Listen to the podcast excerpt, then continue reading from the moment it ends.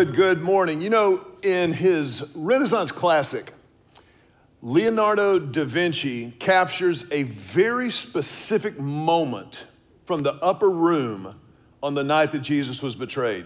Now, this particular painting is, along with the Mona Lisa, probably one of the two most instantly recognizable pieces of artwork in the history of ever.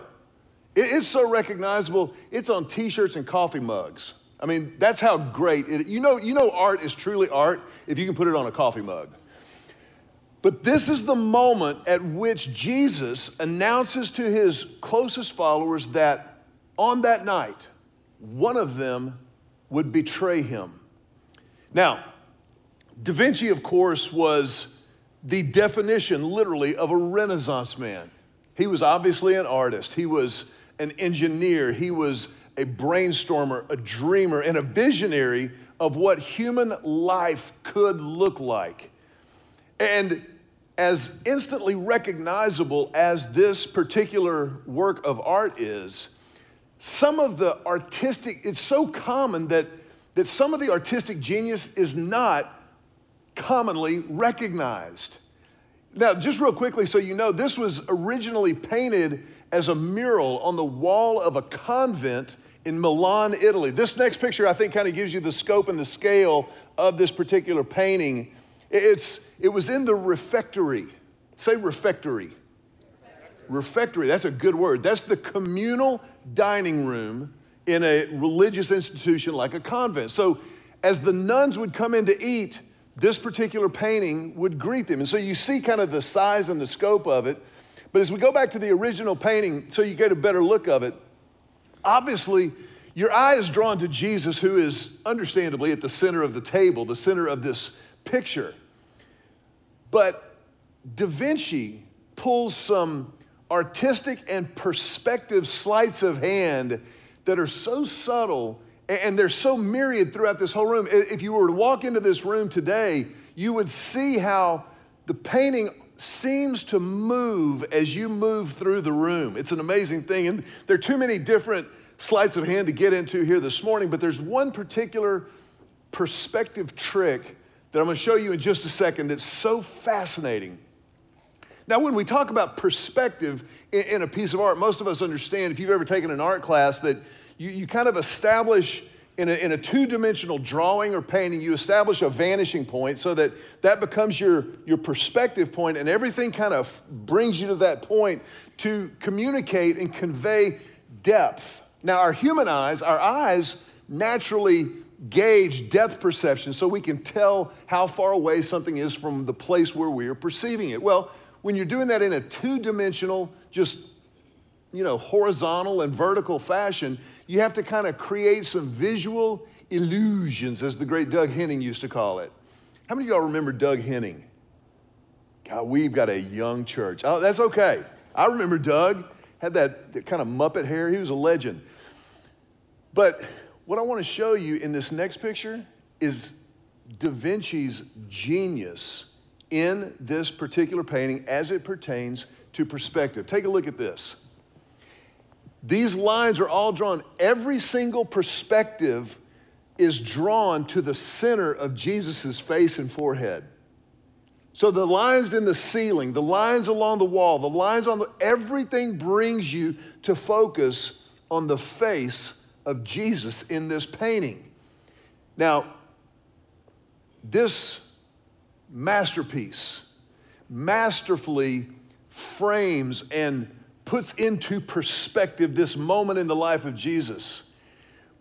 But in the same way, the actual Last Supper perfectly frames and puts into perspective the cross and resurrection of Jesus. It's the, it's the central contention and conviction, really, of the Christian faith that the facts of Easter, Jesus' trial, crucifixion, and resurrection from the dead, puts into perfect perspective all of life. If you wanted to kind of just get a just get a get your arms around the essence, the essential pieces of the Christian life, it would be that. That the resurrection of Jesus from the dead puts everything into perfect perspective. And that's what we're continuing today as we move on through this teaching series that we started last week called Crossroad, as we're tracing the biblical narrative of Jesus' journey to the cross and looking at the last week of the life of Jesus for what it shows us about the work of Jesus, about who he is and about what he does even today. Now, if you've got your Bibles, I want you to look in the Bible. We're going to begin in Luke chapter 22. This whole series is piecing together the different narrative threads from the gospel accounts, the good news accounts of Jesus' life, the first four books of the New Testament Matthew, Mark, Luke, and John. And what's interesting is the, the recollection of the Last Supper, the, the first communion meal ever served, is essentially word for word identical in Matthew, Mark, and Luke. Now, John doesn't contradict any of those accounts. He just shares a different perspective. He, he highlights some other parts of that night more than the first three gospels. The first three gospels are referred to kind of as synoptic gospels. They give you a, a synopsis, a snapshot of the life of Jesus. But look at what Jesus says in Luke chapter 22. Jesus said, I have been very eager to eat this Passover meal with you before my suffering begins. For I tell you now that I won't eat this meal again until its meaning is fulfilled in the kingdom of God. Now, the first communion meal, Jesus and his closest followers are actually continuing a long standing, centuries old tradition of Israel to commemorate God's rescue of them from Egyptian slavery. This would have happened about 1400 years before this night that Da Vinci depicts.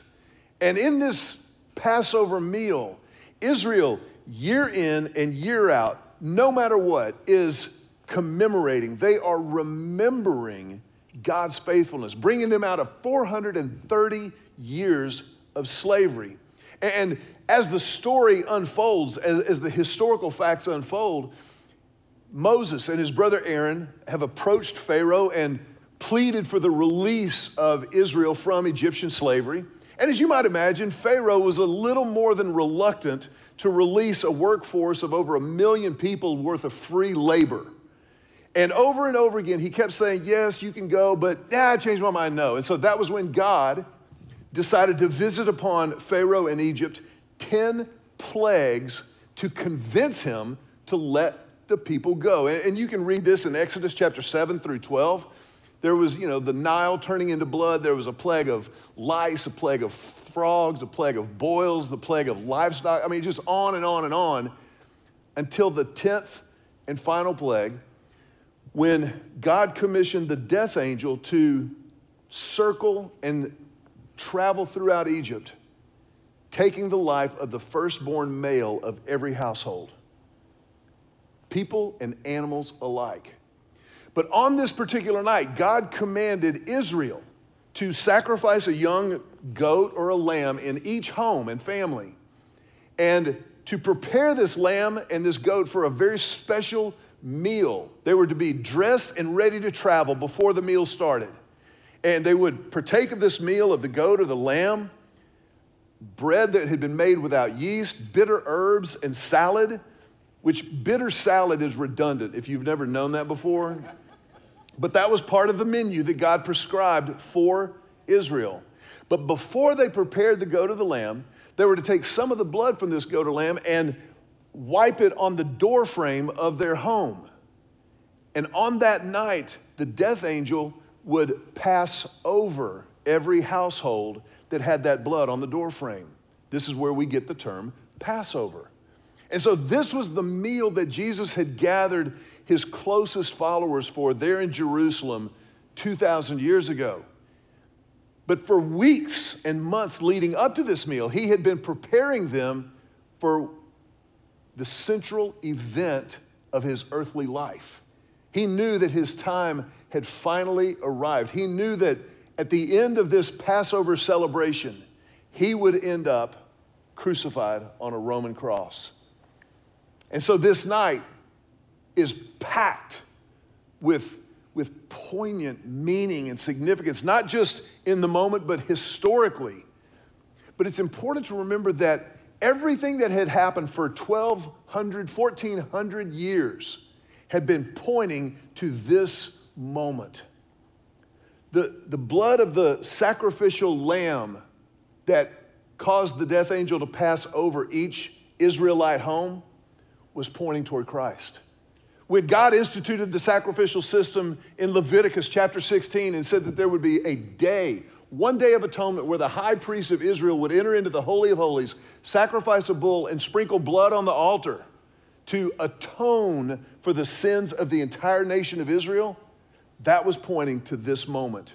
Jesus, who would be the fulfillment of those laws, of the prophecies concerning the ultimate sacrifice, the perfect lamb who was slain. And, and so Jesus gathers them into the room there. And, and as we go through this narrative today, we're going to, we're going to pull out of this some principles, but I never, ever, ever want you to walk out of here with just principles. Because principles are fine as far as they go, but principles should always precipitate practices.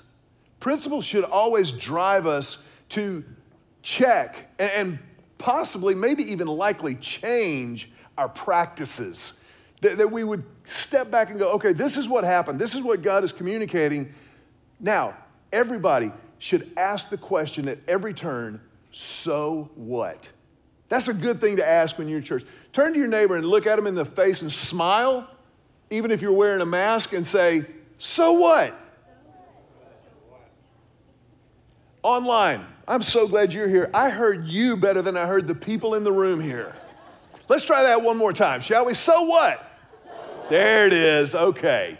I know time change Sunday, we all lost the same hour. I get it. But so what? Now, in this upper room experience at the Last Supper, there's one of the most incredible moments in the entire earthly ministry of Jesus. And, this is a moment that does come from the book of John. In John chapter 13, the Bible records one of the most telling, one of the most significant moments in Jesus' life because of the principle that it illustrates. Look at what happens in John 13, 3 through 5. The Bible says Jesus knew that the Father had given him authority over everything. He had given him authority over everything, and that he had come from God and would return to God. So, he got up from the table, took off his robe, wrapped a towel around his waist, and poured water into a basin. Then he began to wash the disciples' feet drying them with the towel he had around him. Is that amazing? I want you to think about that for just a second. For, for a moment, put yourself in Jesus' sandals. I want you to think about what would you be like? What would I be like if I realized that I had all authority in the world now, for a second, there's part of you that's kind of like, that sounds awesome. But think about it. If, if you want to test a person's character, don't, don't look at them when they struggle, look at them when they succeed. And here is the Son of God who has all authority. He knows he has all authority and he's washing feet. If that doesn't knock you out of your chair or offline, you're not paying attention. You're not really thinking this through. This is a staggering reality. He got up and washed the feet of his followers. But this is who our Jesus is. The, the principle is servant leadership. Servant leadership. Now, in our day and age, we, we hear a lot about servant leadership, and we've, we've maybe talked a lot about servant leadership. But I think most of the time we miss the mark. Because most people who lead without serving, they, they don't get it. And you can certainly lead without serving. There, there are a lot of people, the world is full, full of people that other people are following who are not in it for the good of those that they lead. You don't have to look too far. And I'm not going to name names, but we all know. But even those who attempt to serve in order to lead, a lot of times we miss the mark. A lot of times we talk about servant leadership, I think especially in Christian circles, and we forget the leadership part. Yes, we serve. Yes, Jesus washed feet. But he knew his responsibility. He knew that God had given him all authority, and so that authority meant that he had to go through the cross. If he had been given authority over everything, and he has, then that means by definition, he had to go through the, he is the only one. Say only one. He's the only one who could go through the cross. You and I could go to the cross, but because he had authority over everything, life and death, he went through the cross to the resurrection. No one else could have pulled that off. I love it when people say, you know, Jesus was a good teacher. I don't know about the Son of God thing, but he was a good teacher. And, and watch this. Look what Jesus says here. Verse 13 You call me teacher and Lord, and you are right because that's what I am. And since I, your Lord and teacher, have washed your feet, you ought to wash each other's feet. Real quick, I'm gonna ask everybody if you would take off your shoes just for, I'm just kidding, don't do that. I just wanted to kind of create a little second of panic.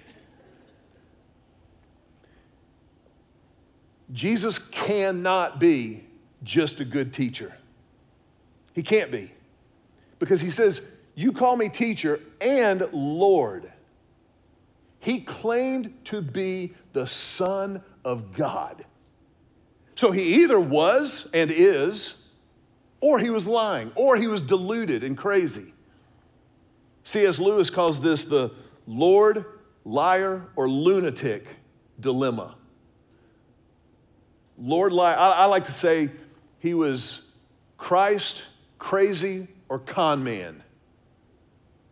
Lewis did it well. I don't need to improve upon C.S. Lewis, but you could take uh, any of the two. You can't say he was just a good teacher. He said some nice things he claimed to be God. So he either is, or he was lying, or deluded. Those are our options. But he says, wash feet. This idea of servant leadership. You know who I learned servant leadership from more than anybody else? My father in law. How scary is that? I remember Julie's dad leads a, really large organization of about 17,000 plus employees. And he's been at the helm for over 30 years. And I remember one conversation that I had with Joe over Christmas one year. And I asked him this question I said, Joe, where did you learn vision? His father had been the CEO before him and had grown the company very incrementally. But when Joe took over, he took over an aggressive, he took, he took on a very aggressive growth posture. And he's grown the company exponentially since he took over. I said, Where did you learn vision? This was his answer. He said, When I was given the company, I knew that I had a responsibility to our shareholders, our employees, and our customers we had to grow the business for the sake of our shareholders who had invested in the business.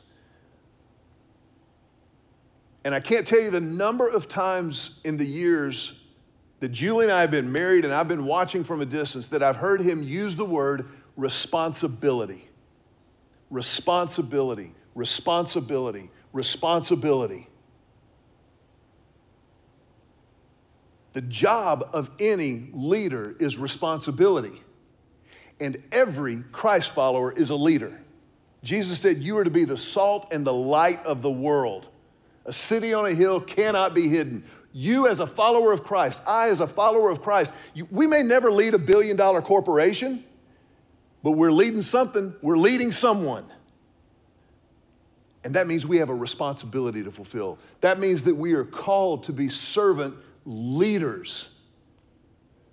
The practice that goes with this principle is that we serve in order to lead.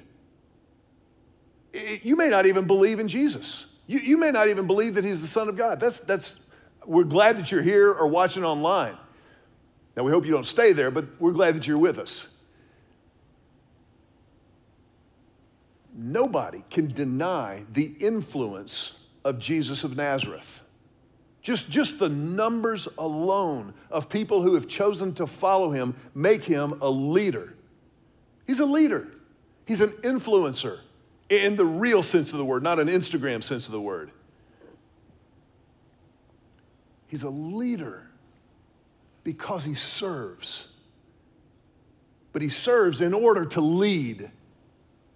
As we've said before, Jesus Christ loves you as is, period, hard stop. And he loves you too much to leave you where you are. He will lead you. He does lead us to be more like him. The God who washed feet.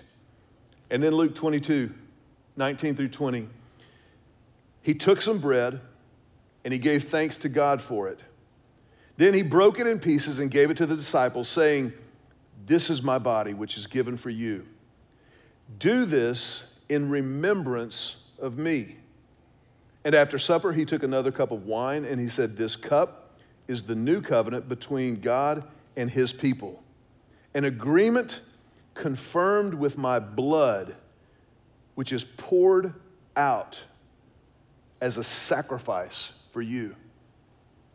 So again, there's this, this reference to the Old Testament, this reference, this reference looking back.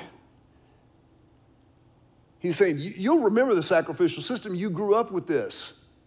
Every year, the Day of Atonement, other sacrifices throughout the, throughout the year. But in this moment, the sacrificial system is fulfilled. There need never be another animal sacrifice because the perfect sacrifice has been made.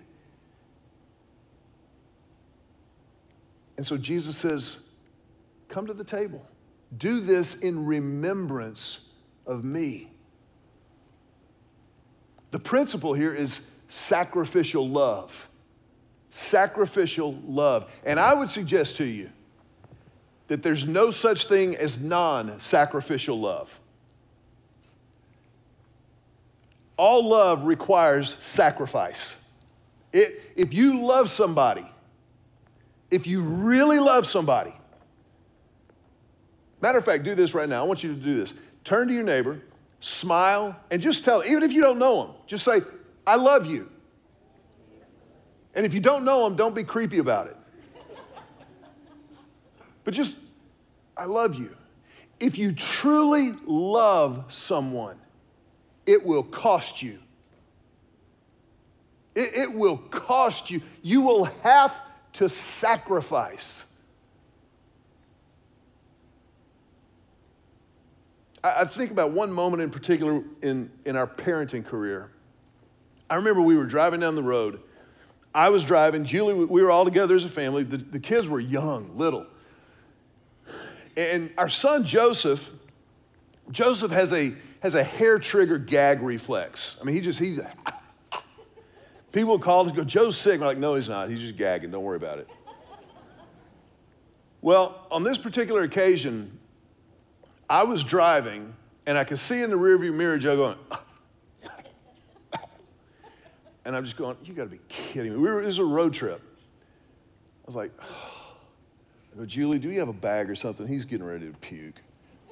And she goes, Oh my gosh. And so she starts scrambling through the front seat, you know, glove compartment, console, nothing. And all of a sudden, she, and And I'm going, we need something. He's getting ready to throw up, and we got hours to go. I've never forgotten this. Julie never even skipped a beat. She wheeled around and caught it in her hands. I was so grateful.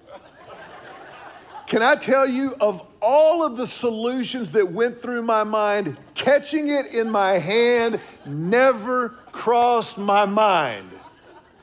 That is a mom move. Yeah. But she didn't even skip a beat. And then, and then I was kind of like, what you gonna do now? she goes, you're gonna stop. Love will cost. When you love someone, you hurt. When you love someone, you celebrate. Love will cost. Hmm. And nobody models this better than my Jesus. Whatever you want to believe about God, wherever you may be in your spiritual journey right now, believe this. He was willing to sacrifice his life for you. He was willing to go through the cross for you. And so, this is why we do this in remembrance. The practice of this principle of sacrificial love is very simple love by costly giving. Love by costly giving. If you want to love people better, give of yourself generously. Be willing to pay a cost to love the people in your world. Here's the amazing thing about this practice the more you give away, the more you receive. You, never, we have this pie mentality. Like if I, if I give something away, then it's gone. No, no, no, not in this case. The, the more you give away, the bigger the price you're willing to pay in a healthy, God honoring relationship, the more God's gonna bring it back to you. The more He's going to honor that, the more you're going to see your life, your heart, your mind, the people around you open up. And Jesus set the stage and the pace. He paid this cost whether you receive it or not. Me personally, I, I, I, don't think I would have done it, just to be totally candid with you. But I for sure wouldn't have done it if I didn't know if you were going to take it. Like, I, I'll pay the price, but you just tell me it's worth it to you. That's the only shot you had of me doing that for you. Jesus did it before you would even respond or know that you needed him to do it. That's sacrificial love. In 1 Corinthians, God points us forward. So far, we've used communion to look back.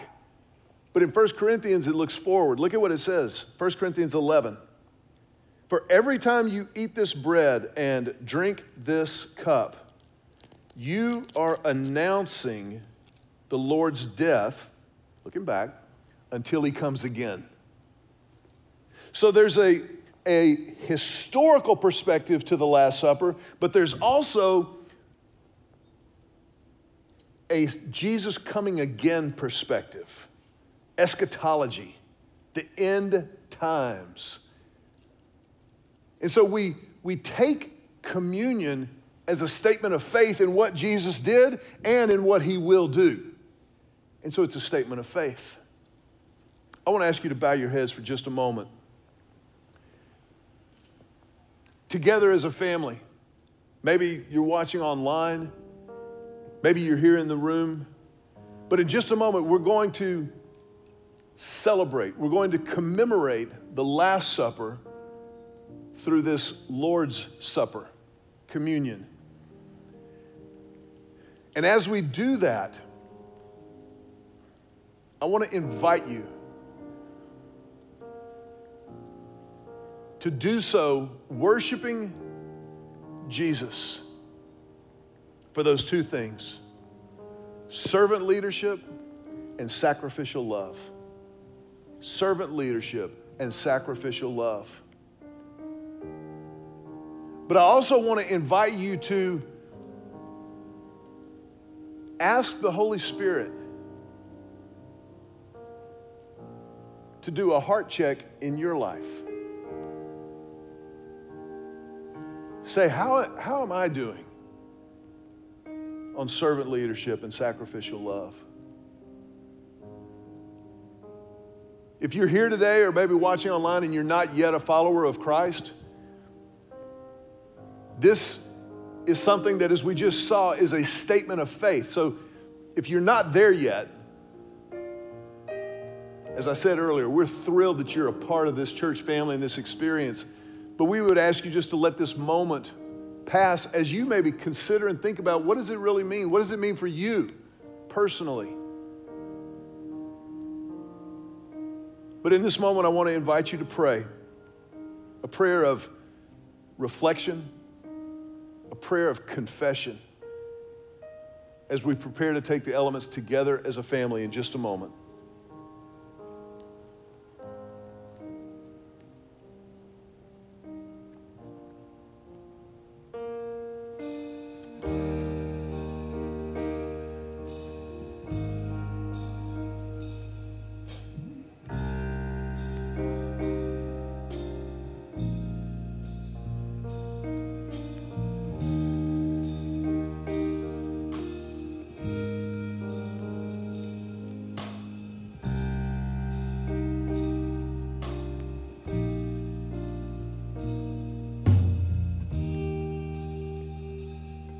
Have the elements there with you in your hand, go ahead and take the wafer. As we've already seen today. Jesus said, This bread represents my body, which is broken for you.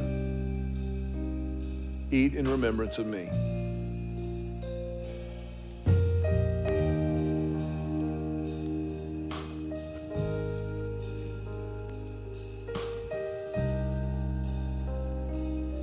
And then in the same way, he took the cup and he said, This is my blood in the new covenant, which is shed for you. Drink in remembrance of me.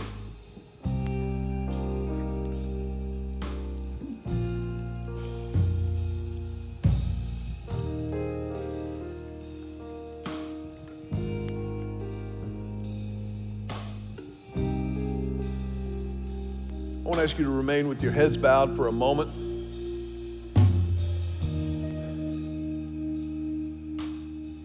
Just for a moment, I want to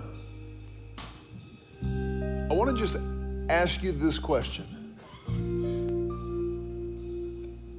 As you weigh this fact of Easter, the fact that God in human form went to the cross for you in your place, like he did in mine. So that you could be, I could be forgiven of every sin. Everything that would get between God and me, between God and you.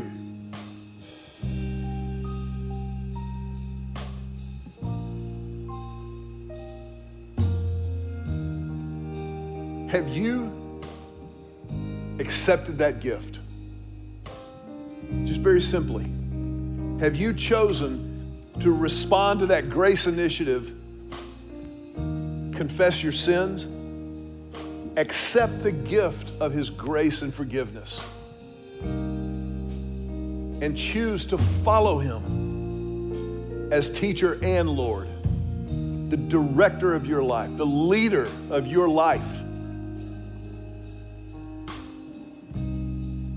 If you're a part of this worship service, this experience, and you've never done that, we want to give you the opportunity to do it right now.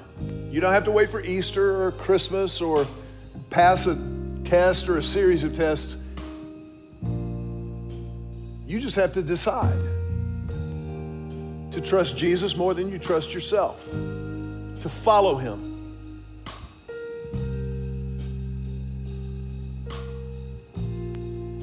If you'd like to take that step, then we just invite you to pray a prayer of commitment, a prayer of beginning. Just silently talk to Him and say something like this. Just say, Lord, I need you. I recognize the sacrifice you made on my behalf. That you became the perfect sacrifice. And so, Lord, I confess my sin to you. To claim your forgiveness, accepting this gift. And in response, I will follow you with everything I have. I pray this prayer in your name.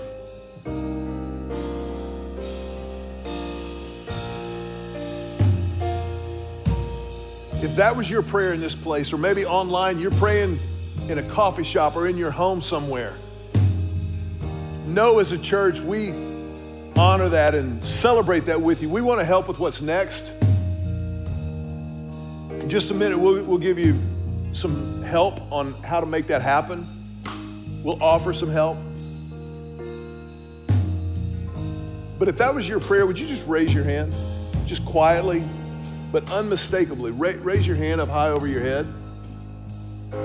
And know that as a church, we celebrate that with you. We honor that. And our family tradition around here is we're going to put our hands together and tell you, welcome home. Welcome home.